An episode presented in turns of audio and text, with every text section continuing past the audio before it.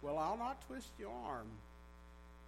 If you brought your Bibles tonight, and I hope that you have, turn with me to the uh, again to the book of Psalms, uh, but this time to Psalms chapter 37.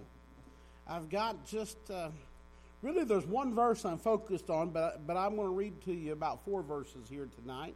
So I'll give you just a moment to find uh, Psalm chapter 37. Going to start with verse 23.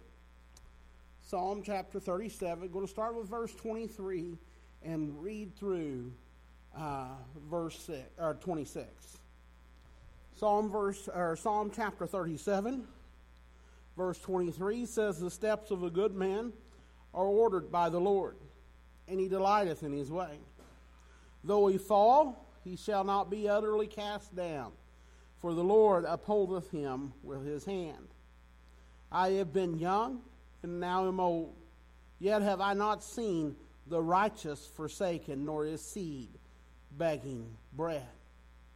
He is ever merciful and lendeth, and his seed is blessed. Let's go to the Lord together in a word of prayer. Will you bow your heads with me, please? Let's pray. Heavenly Father, Lord, we just humbly come before you here one more time. We thank you, Lord, for the good day and the many blessings. Thank you for the opportunity you've given us to gather here tonight to worship you together. Pray, Lord, that you would just continue to bless our worship here tonight. Pray, Lord, as I uh, have read your scriptures here tonight and getting ready to be your messenger and deliver your, uh, your message here tonight, I pray, Lord, that you would bless it. I pray, Lord, that you would anoint me.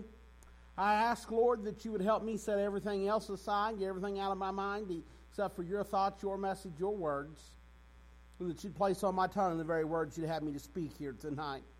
Lord, my heart's desire is uh, to do your will, that everyone would leave here knowing that they've heard from you. And so, Lord, I just pray right now, Lord, that you would, uh, Lord, that you would give everyone ears to hear what you would say to them tonight through your Spirit, through me, but through, but ultimately it's through your Spirit. And God, I pray, Lord, that you would just open their minds for the understanding so they would understand what you would have them to say or what you would have them to know. And I pray, Lord, that your words would just find a lodging place in their hearts, Lord.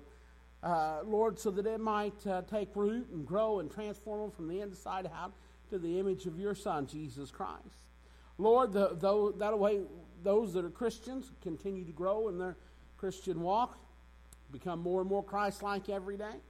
Those that are lost, Lord, I pray that tonight would be the night that they would repent and get things right with you before it's everlasting too late.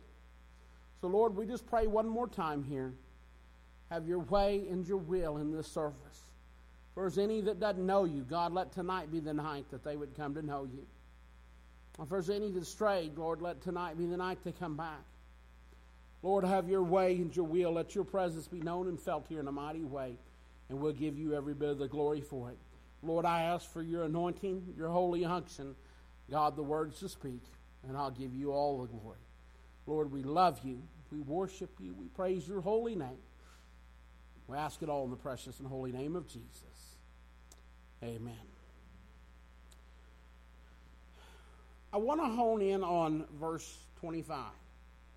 Right? It says, I, that, that verse has always stood out to me. It says, I have been young and now am old. Yet have I not seen the righteous forsaken, nor his seed begging bread. The psalmist here is, I believe, David. And as a matter of fact, in my Bible, it titles it uh, Trust in the Lord a psalm of David. Um, so the psalmist here that God used to write this is David, King David. David starts out and says, I've been young and now I'm old. Right? David, first of all, he is saying uh, that I've been around a long time. Right? He's saying, I've seen a lot. He said, I've been around a long time. I've seen a lot of things.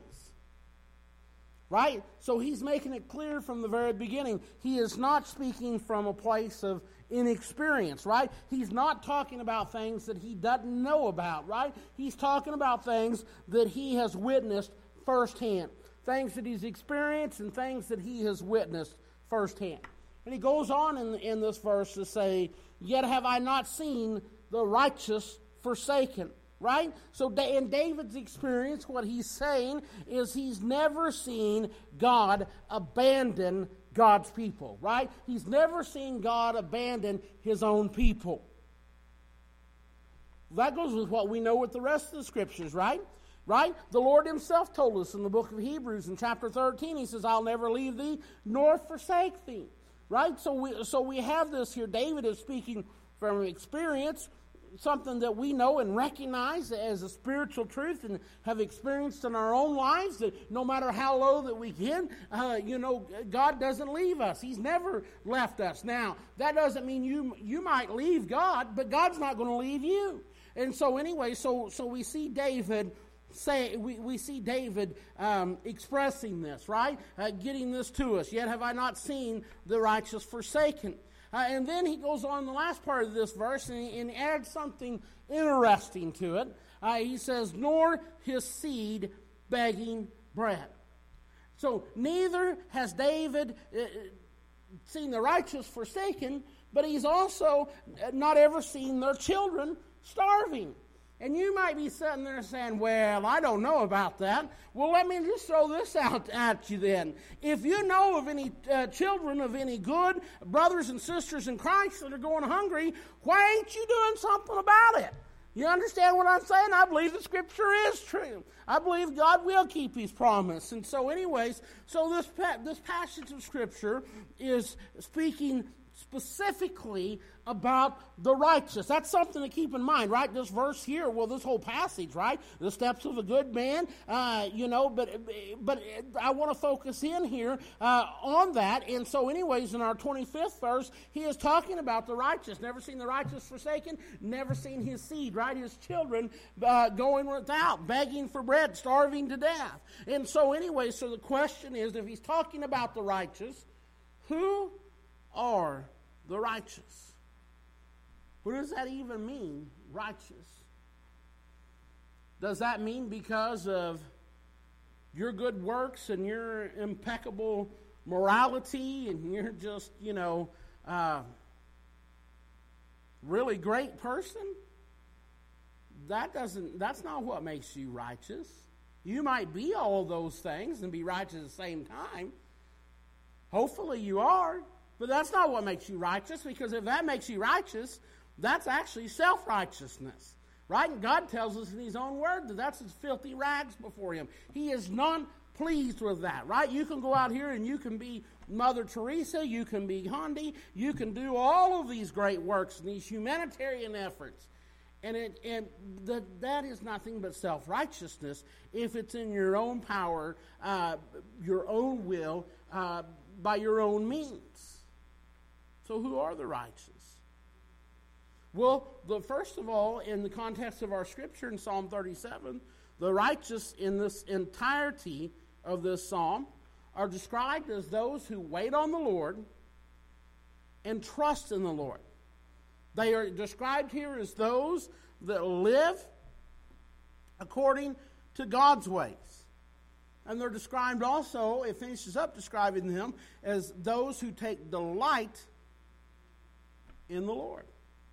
It tells us here in this psalm that they put off anger and worry, and instead they clothe themselves in generosity and in wisdom with the Word of God rooted deep in their hearts. That is the description of the righteous. If you go through this psalm, that is the things that you will pull out here. That is who the righteous are. So, the righteous, what makes you righteous, what that means by righteous is you're right with God. What makes you right with God is not what you did, but what Jesus did on Calvary's cross. When we accept what He did on our behalf and we're clothed with His righteousness and we die to ourselves daily and we begin to follow Him, we see all these traits, right, that's talked about here begin to be exhibited in our own lives. So, why do I want to talk about what David said here when he says, I've been young? And now am old. Yet have I not seen the righteous forsaken, nor his seed begging bread. I was going through some old notes from times I was I was studying in the Bible. Uh, usually, um, usually when I study, I, I got pad and paper beside me. Usually, as I'm going through, and even if I'm just reading devotional reading in the Bible, things that will jump out at me, I'll make notes. Go back later to go through, look at. Sometimes God will just kind of put something on my heart. I'll write it down. Sometimes that ends up as a, in a sermon, as a sermon, part of a sermon. Sometimes it's just for me. Sometimes I don't know whatever happens to it. It's just gone. But anyways, I come across this list. And I was reading, I probably wasn't studying here, honestly. I was probably reading this devotionally. And God just hit me with the thought. I don't know when I made this list. It wasn't recently. It could have been years and years ago. I don't know. But I made this list thinking about David is talking about something he's never saw here. And in that same line at that time, I was thinking of some things. Again, thinking in the same type of context here, thinking about the righteous, thinking about those who are saved, those who are truly redeemed, Christians that are on their way to heaven. I was thinking about some things that I had never seen. And so I made a list, and I'm going to be honest with you. There's some things on this list, if I was right, God done it this way on purpose. Because there's a couple things I'm going to get to on this list tonight that, given our current circumstances, I probably wouldn't intentionally write down and, and, and, and you know, say a lot about right now. Uh, due to some of the different circumstances, you know, just that's going on in our lives and our country and so on and so forth. Um, and that would be shame on me, right? That'd be just because of me being chicken, I guess. I don't know. Uh, but God had, I wrote this list down quite a while back, and God strongly, strongly impressed upon me to share it with you tonight and just say a few things about it as I go along here. So, the first thing on my list, right? David said he'd never seen the righteous forsaken, nor his seed begging bread. Well, I'll tell you something that I've never seen. I've never seen a happy Christian not trying to win souls. Right? What do I mean by that is I've never seen a Christian who's actually excited uh, about uh, their salvation, right? Who's actually excited about what God has done in their life that did not share that with other people, that did not tell other people about it. Amen, right? That's why the song, you know, talks about love to tell the story, right? love to tell the story, of what it is God has done for me, right? Uh, that he gave his only begotten son, of Jesus died for uh, whenever I now you may have got saved as a child, it may be different for you. For me, I didn't get saved until I was 27 years old. And so there was, so I'd already done a lot of things, right? That uh, I had a lot of things. I talked about repenting this morning. I had a lot of things to repent of. Uh, and so, anyways, I had some habits I'd already developed in my life that were set, some things that God absolutely just changed. One of the things that I remember the most uh, happened immediately.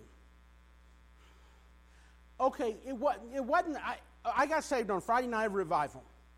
And it wasn't like in that very second I realized it.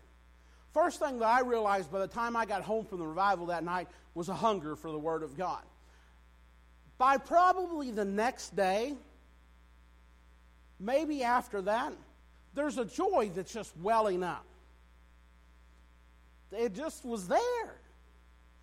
I remember that I, I, I had to work every other Saturday back then. I worked at the building supply. And I remember I had to work that next Saturday. And so I hurried home. Uh, building supply, we didn't close until 5.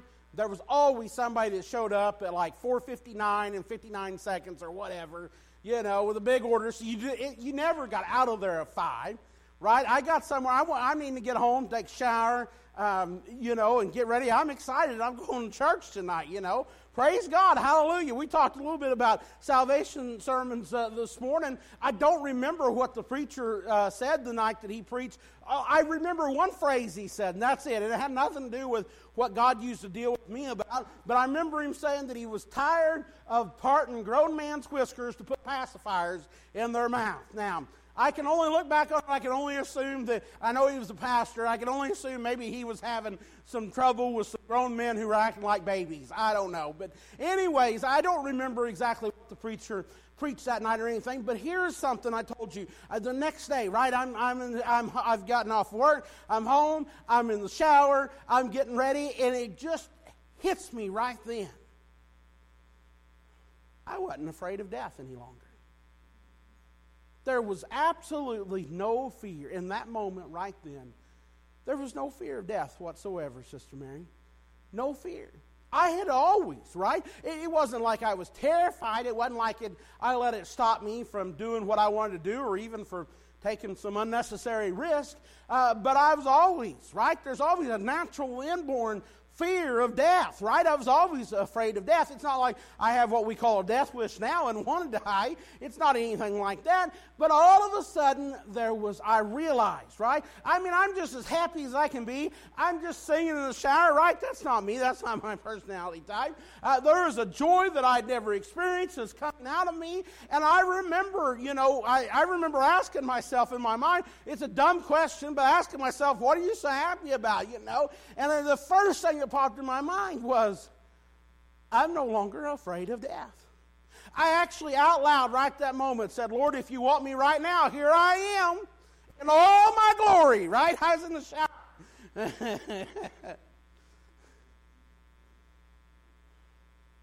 I remember, I don't know, it wasn't long after that, maybe a couple weeks later. I remember being at the building supply I drove delivery truck for them, but when I'd come in from making runs or didn't have a run to make, you know, I'd help load people in the yard, things like that. There's always something to do. I remember one guy, and he was a regular customer. It wasn't like this was a stranger. I remember one guy who was a regular, so he knew me. He was a builder. He was there picking up some stuff, and he flat out asked me, Why are you so happy? Praise the Lord. There's the door wide open. Right? I'll tell you exactly why I'm so happy. Hallelujah. I've been set free, Brother Ted. I'm no longer a slave to sin and to the devil. Glory to God. I'm no longer afraid of death, right? Where's your sting, uh, death? Uh, or where's your victory, old grave? Glory, hallelujah. Hey, I'm on my way to heaven. Let me tell you uh, about it. Uh, I remember it wasn't long, it was during that same time period whenever, that was before they closed the crossing at Lake Street. And so anytime um, the electric company, Intercounty, their shop was just right up Lake Street there, right across the railroad tracks. Anytime they ordered something, we just run it up there on the forklift, right? Uh, I mean, you know, something of size. We wouldn't even bother to put it on truck. We just drive the forklift up there with on the forks. I had they'd ordered something, right? I drove it up there, took it up there, just put it in their shop, just sat down in their shop like we always do. And I turn around and I'm starting to head back. Phone rings. It's an old buddy of mine who's also kind of a distant cousin of mine by marriage. And this was one of the type of friends that we had done stuff together at different times. We'd worked together at different times. There was times in our life where we were around each other a lot, times where we weren't. That was, you know, this was a time where we weren't around each other much. But he was my trading buddy. What I mean by that is we swap guns, cars, trucks, boats. I mean, you, you just go through the list, right? You know, he was just, he was one of these guys that was always a trader. I always kind of traded and bartered a lot too, but he really wasn't. Man, anytime he'd come up with something, you know, he had people he called, and I was one of them. He's like, hey, this is what I got, you know, trying to make some sort of deal on something, right? He calls me up, and this is the first time I can remember being conscious about wanting to witness. He's lost. Wanting to witness to somebody. Uh, you know this, right? Because you, you tell people about Jesus, so you know how nervous you get. What am I going to say? What if, and then all the what ifs, right? There's a ton of them too, right? Okay. This is where this is where what's happening.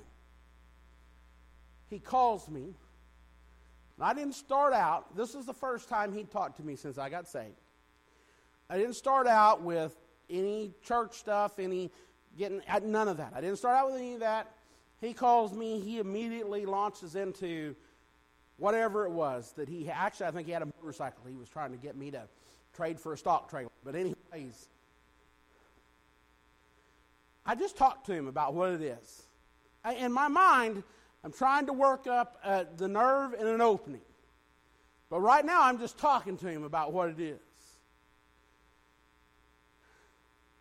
I didn't realize it, but the joy, right? There was something different in me. he knew me well enough, it was coming through my voice without me saying anything. Until finally, we're having this conversation like five minutes or whatever. Finally, he's like, What happened to you? Something's different. You're right. Something is different. I'm telling you right now. David said, I've never seen the righteous forsaken nor his seed begging bread.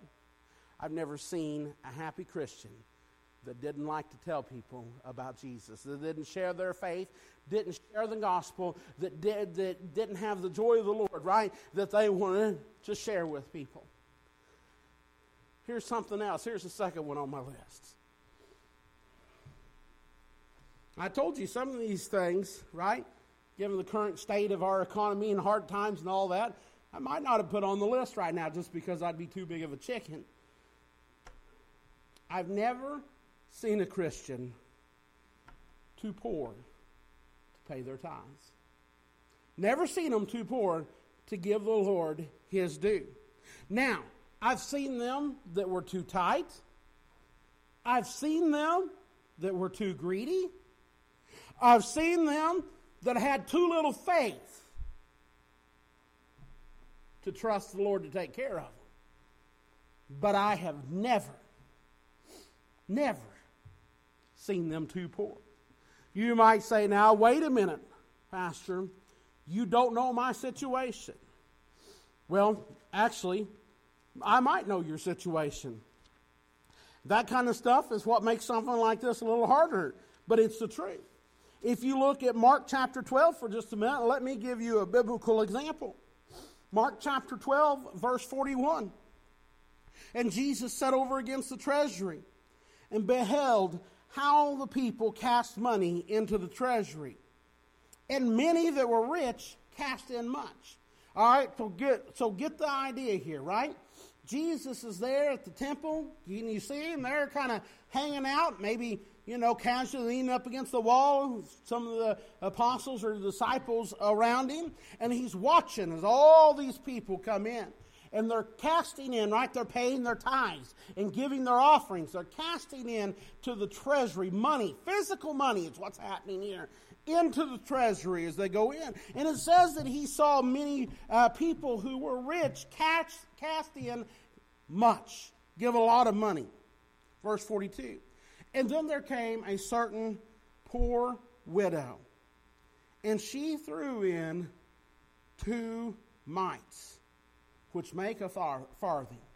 Now, I try to figure out just exactly how much two mites are, how much a far, farthing is.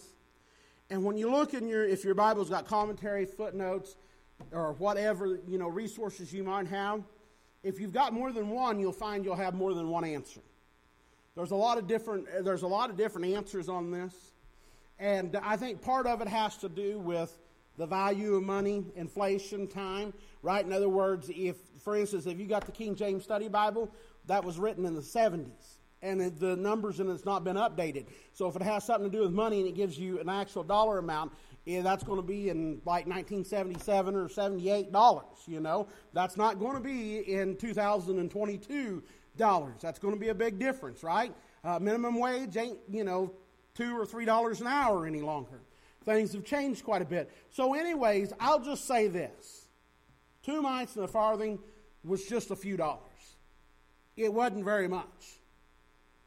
I don't even know if it was enough to go to go over here to McDonald's or Burger King and to buy you a hamburger. If it is, it's probably one that was on the cheap menu, not just any one that you wanted. Okay? You sure wasn't getting a whole meal. You wasn't getting fries and a drink with it, too. All right? That's how much money we're talking about here. Not very much. Verse 43.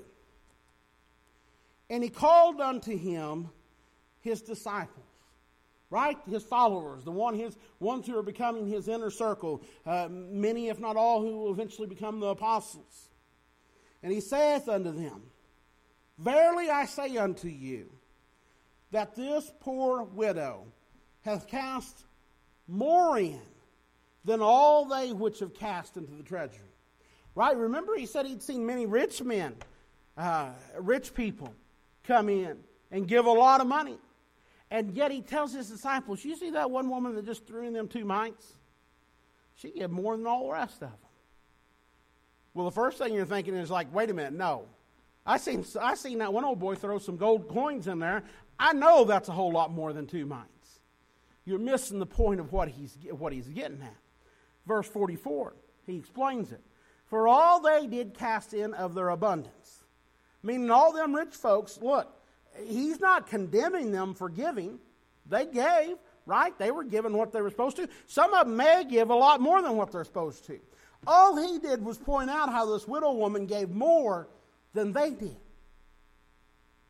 He's explaining why her two mites, her couple dollars, was actually more than maybe the, the thousands or maybe more than that that them other guys had given. But she of her want, want, lacking, without, right, in need. Her, but she of her want did cast in all that she had. Did you catch that? All that she had, even all her living. She didn't say, okay, wait a minute, here's enough money for me to buy food for the week or the day or the month or whatever and this is how much I've got left over, that's our excess. And I'll put in what I've got left over once I see I've had enough. L- listen to me, friend. If that's the way that you think, if that's the way she would have done, she'd have made the same mistake uh, uh, Cain did, right? Because in the process of time, Cain gave out of his abundance, out of his excess, right? He didn't give the best off the top, right? It's the same mistake. It's the same heart. It's the same mindset. even all her living. That means the only money she had to live on, she just gave it. That's what he's talking about. That's what he meant, right? She gave all that she had. This little bit of change is all she had. Remember, she did not have a welfare system to fall back on. There were no food banks to go to or soup kitchens. There was nothing, right? And her being a woman would make it even more uh, difficult for her to find any kind of work in order to make more money. And we don't even know all the circumstances. You see, this woman was more fit to be receiving help than to be giving it. Giving to God, he, this is the part that we miss. Giving to God is supposed to be a sacrifice. Right? Think about it for just a minute. What we do for God, giving of our money, giving of our time, giving of our, our, our talents, all of this stuff, we consider that a sacrifice, don't we? Right? We think of it in terms of a spiritual sacrifice because we are a, a spiritual priesthood, a, ro- uh, a royal priesthood, right? That God has called that we offer spiritual sacrifices that we uh, intend and hope to be pleasing to Him. But I have to ask the question is it really a sacrifice? Because really, what we do is we give of our excess. We'll give of our time as long as there's nothing that's more pressing. We'll give of our money as long as there's nothing more pressing. We'll help out as long as there's not anything that we, that we feel is more pressing. That's, that's probably the best and most generous of us. The truth is, is most of us is this, as long as there's not anything else that I want to do.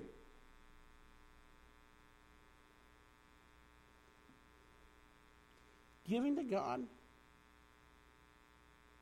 it's supposed to cost you. It's not a sacrifice if you're not going to miss it, is it? If you figure out what you can do without missing it, is it really a sacrifice? We're supposed to offer sacrifices to God that are offered in faith. I told you this, uh, Psalm 37, part of the description of who the righteous is are those who obey God's word and those who trust in the Lord, right? And live according to God's commandments, to according to his ways, according to his word. That's why. That's why we go back to the temple problems that we've been talking about in the book of Malachi, right? That's why they were instructed and why they were getting in trouble there. They were to offer the pest of their livestock for sacrifices. Not coals, not the sick, not the leftovers, right? When we look at this, the rich men, uh, they weren't really, I, it would be hard to say that they were, in most cases, or in some cases, anyways, there was a lot of them that weren't really making any kind of a sacrifice. They were giving of their excess. They weren't going to have to do without because of what they were given. This poor widow woman would have to do without because of what she was giving. In that right there is a true sacrifice. And therefore, in God's eyes, she gave more than all of them. I would go so far as to say this poor widow woman, she's the generous one. She is the one who is trusting in the Lord. She is the one uh, in whom he delights. She's the one, going back to our scriptures tonight, who knows that her children will not be begging for bread because she is part of the righteous. So let me go back to what I said before I move on with my list. I said I've never seen a Christian who was too poor to tithe. I'm going to stand by that. And I know things are rough right now. I, I get that. I understand. But I've never seen a Christian who was too poor to tithe. I've seen them who was too tight. I've seen them who was too greedy. I've seen them that had too little faith. But I ain't ever seen one who was too poor. Here's the third thing on my list. I've never seen a Christian that was sorry they got saved. You ever seen one who was truly sorry that after they got saved, that they got saved? Ever known of a Christian that after they got saved, they said, Man, why did I do that? Man, I went and messed up my whole life. Worst decision I ever made. I've heard people say that, but not about getting saved. Amen? Glory to God, right? I hear them testify and say, I don't know why I waited so long. I was stubborn. I was stupid. I, I, I, was selfish, right? You hear all things like that. I had different ones that prayed for me for years. I, I wished I'd have done it sooner. I wished I'd lived this life whenever I was young. I don't know why I waited so long. I've heard those things, but I ain't ever seen one, right? I never even heard of a Christian who was that's truly saved, who was sorry they got saved. You know what else I've never seen? I've never seen a Christian get away with sin. I never have. You, you ever seen a Christian? I'm talking about, I'm not talking about somebody that just wears a name tag around. I'm talking about somebody truly born again, Spirit of God dwelling within them. Yeah, I've, see, I've seen Christians, right, that like I'm talking about, truly saved, born of the Spirit of God, name written in the Lamb's Book of Life. New name, I'm not sure, but name written in the Lamb's Book of Life. On their way to heaven, Holy Spirit of God dwelling within them. I've seen them sin before.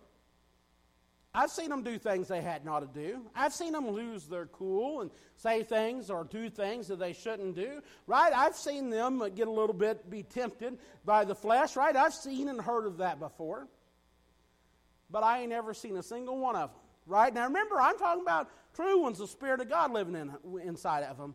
I never seen them get away with it.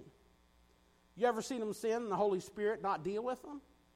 I'm not talking about how they react to that. I'm not talking about whether or not they repent or whether they resist, right? I'm not talking about that. I'm just saying, you ever seen one that the Holy Spirit of God did not do, uh, deal with? I haven't. I've seen them miserable because the Spirit of God's dealing with them, convicting them. They can't find no peace, can't sleep at night. Never seen a Christian get away with sin. And I promise you, even if they were to resist the Spirit for the rest of their lives, they'd stand before God in judgment one day and they'd have to answer for it, not getting away with it. Tell you what else I never seen. I never seen a healthy Christian that did not pray. I've seen a lot of weak and sick Christians that did not pray. I've seen a lot of nominal Christians, right? That means in name only, right? Just wear the name tag, but not really saved, right? I've seen a lot of them that did not pray, but I have never seen a healthy Christian, somebody who is truly saved, Spirit of God dwelling in them, following God, right? Uh, loving God, right? I've never seen one that did not pray and did not have a prayer life. You know what else I've not ever seen? I've never seen a healthy Christian that did not want to go to church. Now, I've seen them that, you know, there are circumstances that's kept them from going, right? I've seen them sick and in the hospital and the nursing home and places like that, you know, where they couldn't do it, right? I've seen them in, in, in, in foreign fields and distant lands and things like that where there was no church to go to. But I have never, ever seen a healthy Christian that did not desire, that did not want to go to church. I have I, have told you this story. I've probably told you this story before, but I'm going to tell you again. Whenever I was a uh, chaplain at the hospital in West Plains, uh, you know, our goal was just to go in to make our presence known and to pray with them. And, uh, you know, when we were trained, we were told to treat it like we were going, we went into the room, like we're going into their home.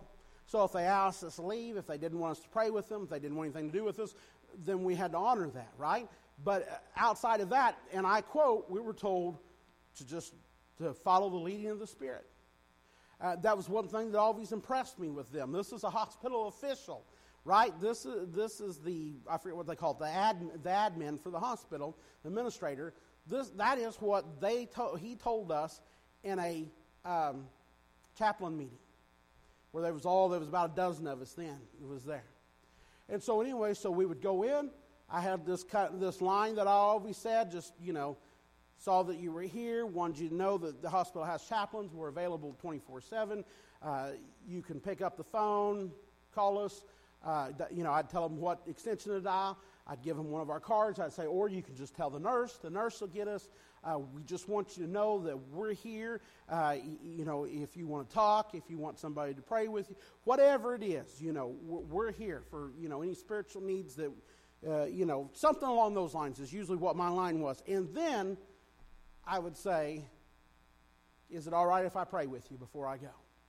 right? Now, there was a lot of people that the conversation would come out of that, and they wanted to talk. They were lonely. Maybe they were worried about things, whatever. You know, there were some that couldn't wait for you to get out of the room. There's also a group of people who would, and I had this, this wasn't once, this wasn't twice. This was, I don't know how many times. Now, looking back on it, I wish I'd kept a tally. Number of times. I mean, it, it wouldn't surprise me if it was a dozen times. I had somebody out of the blue. Now, you, you heard my spiel. I didn't mention anywhere in there where do you go to church? You need to go to church to be a Christian. The word church didn't even come out of my mouth. The word pastor did not come out of my mouth. Right? It's prayer. We're here to help. This is how you get a hold of us. Right? That's the things I'm saying. At least a dozen times in my two years or so, maybe, maybe I might have been there a little longer than that, but I was there. I'd ha- I had somebody say to me, right out of the blue, in the middle when I'm talking or as I'm finishing, you don't have to be a you don't have to go to church to be a Christian. I'm thinking, where'd that come from? I didn't invite you to my church. You know, I mean, I don't mean that in a bad way. But right there tells me God's dealing with them about something. Right? That's my point. They didn't want to go to church. I don't know in a lot of their cases what the background was, what was going on. Some of them I found out was willing to talk to me, and I did find out. But, anyways, most of them I didn't know what was going on, what was happening there. But I knew that there was some sort of conviction, or they wouldn't say something like that. My point is, is I've never seen a healthy Christian that did not desire to be with God's people and to gather together and to worship God together, whether we're singing songs, uh, whether the Word of God's being preached, whether uh, we're having Bible study, whatever the case, or just a fellowship together. That was the one thing that I that I remember after I got saved. Sunday went from my least favorite day of the week to my most favorite day of the week. I couldn't wait uh, to be able to go to church. I was excited to hear the word of God preached. I was excited to be around other brothers and sisters in Christ. I was excited about the possibility of seeing what God was doing uh, in people's lives. Let me give you let me give you two more and I'll quit. Maybe three. I never seen a griping Christian, right? So I just told you I never seen a healthy Christian that didn't want to go to church. Healthy Christian wants to go to church. On the other hand, I've never seen a, you know, the griping, complaining type. I've never seen a griping Christian that didn't hurt the church in its cause.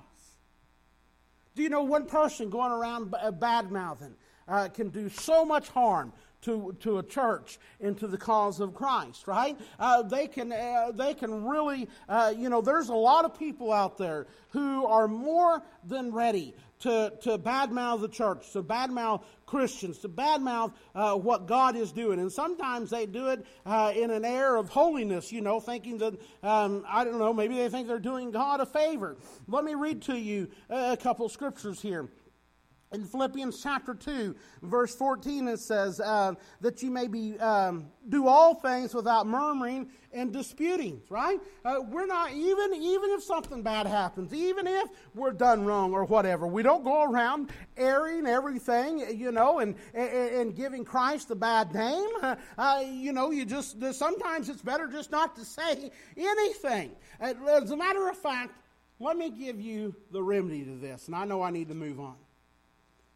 If you go on over to Philippians chapter 4 and verse 8, he says, Finally, brethren, whatsoever things are true, whatsoever things are honest, whatsoever things are just, whatsoever things are pure, whatsoever things are lovely, whatsoever things are of good report, if there be any virtue, if there be any praise, think on these things.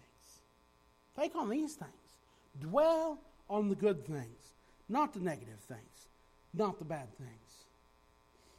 I'll give you the last two I got on my list, and then, and then I'll quit. I've never seen a sinner that God wouldn't save if they asked. If they just simply asked. What I mean by ask is they, rep- they turn to God. They recognize that they need to be saved. They recognize they've done wrong.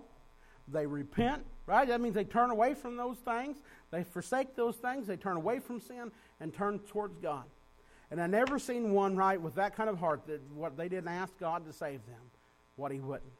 There are so many people right over the over the years who have been afraid that they couldn't couldn't get saved for various reasons. There's been some I've talked to ones that have feared that they had committed the unpardonable sin the blaspheme of the Holy Spirit. I've heard ones that had got caught up in the nonsense about election and have, uh, was afraid they weren't one of the elect, and or ones that you know was how do you know uh, whether or not you're saved, or ones that have done such bad things that they think that there's no way that God could save them. But listen to me, I have never seen a sinner that God wouldn't save if they asked Him, if they just turned to Him and asked Him. And one last thing, let me come back to what the psalmist said. I'll have to agree with him. I've never seen God forsake his children. I've never seen God forsake his children. That doesn't mean that his children wouldn't go through hard times. That doesn't mean that you won't experience things. That doesn't mean that things won't get tight. That doesn't mean that you won't go, uh, won't experience trial and tribulation. That doesn't even mean that you might not, you know, you things might get so rough you might miss a meal. But I have never. That doesn't mean, let me add to that. I believe we live in the very last days. So that does not mean that you might not be imprisoned because of being a Christian, because of being a child of God. Might even mean execution. But I have yet to see him forsake his children. He'll never leave you. He's there every step of the way. No matter what you might be going through. Right you might be going through something right now. You know what? God's not left you. And God's not going to leave you. You might leave him, but he won't leave you. So let me just leave you with that word of, of encouragement. Let me, let me if I can find my list, let me read it off my list again. I've never seen God forsake his children. Never. Let me just read you my whole list again as Jennifer comes. I've never seen a happy Christian not trying to win souls.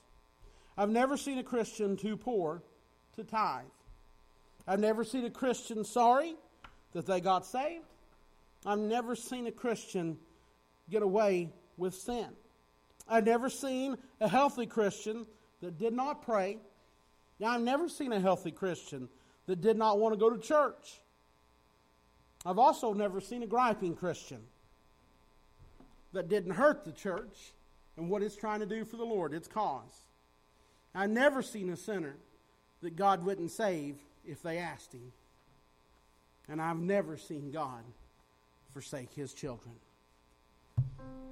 Would you stand to your feet?